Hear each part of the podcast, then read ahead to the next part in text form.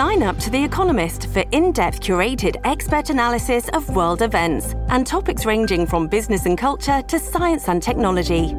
You'll get the weekly digital edition, online only articles, curated newsletters on politics, the markets, science, culture, and China, and full access to The Economist Podcast Plus. The Economist is independent journalism for independent thinking. Go to economist.com and get your first month free.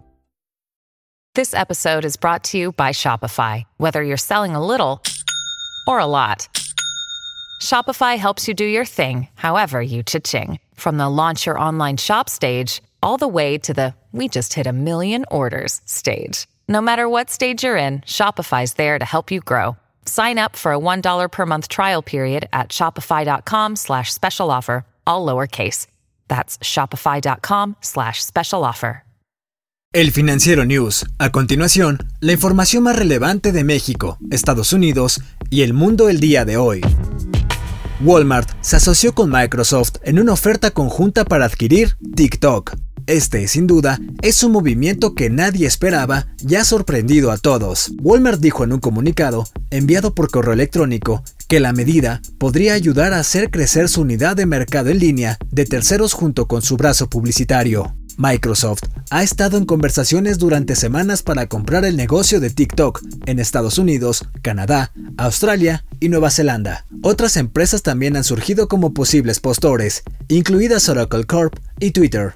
El presidente de Estados Unidos, Donald Trump, ordenó recientemente a ByteDance vender sus activos estadounidenses en un plazo de 90 días.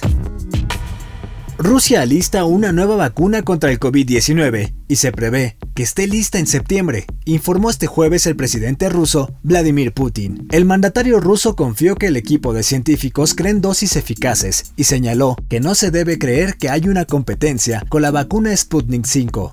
El pasado 11 de agosto, el presidente Vladimir Putin dijo que Rusia registró su primera vacuna contra la enfermedad y la calificó como de protección efectiva. La vacuna que está en desarrollo por el Instituto Gamaleya de Moscú y el Fondo de Inversión Directa de Rusia comenzó recientemente las pruebas de fase 3. Los médicos podrían comenzar a recibir la vacuna a finales de mes.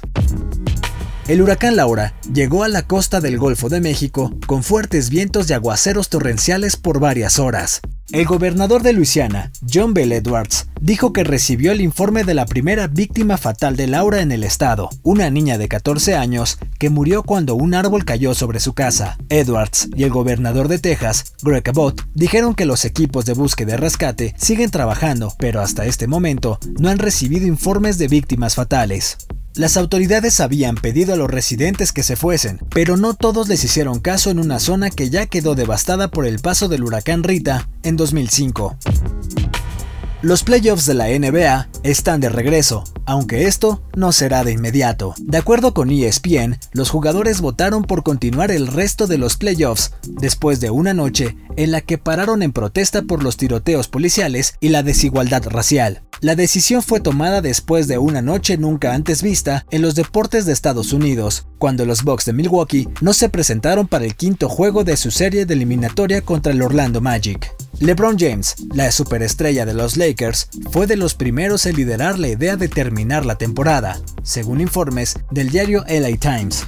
El abandono repentino de una noche de eliminatorias se produjo tras el tiroteo de Jacob Blake, un hombre negro de Wisconsin. Este acto de los equipos de la NBA se extendió por todo el sector deportivo de Estados Unidos. Los equipos de la Major League Baseball y la Major League Soccer se unieron a los jugadores de la NBA en solidaridad, lo que provocó una serie de cancelaciones.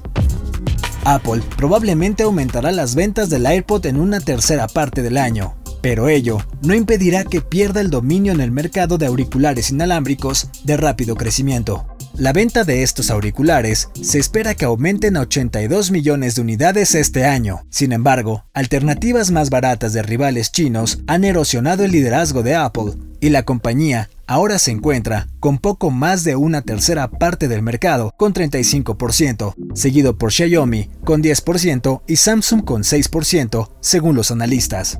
Un contingente creciente de marcas chinas especializadas ha entrado en escena, con modelos que cuestan 90 dólares y ofrecen un mejor ajuste y calidad de sonido que los AirPods a un precio mucho más bajo. Para los usuarios de teléfonos inteligentes Android, muchas de las ventajas de AirPods relacionadas con iPhone se pierden, lo que hace que el precio y otras características sean determinantes en la compra.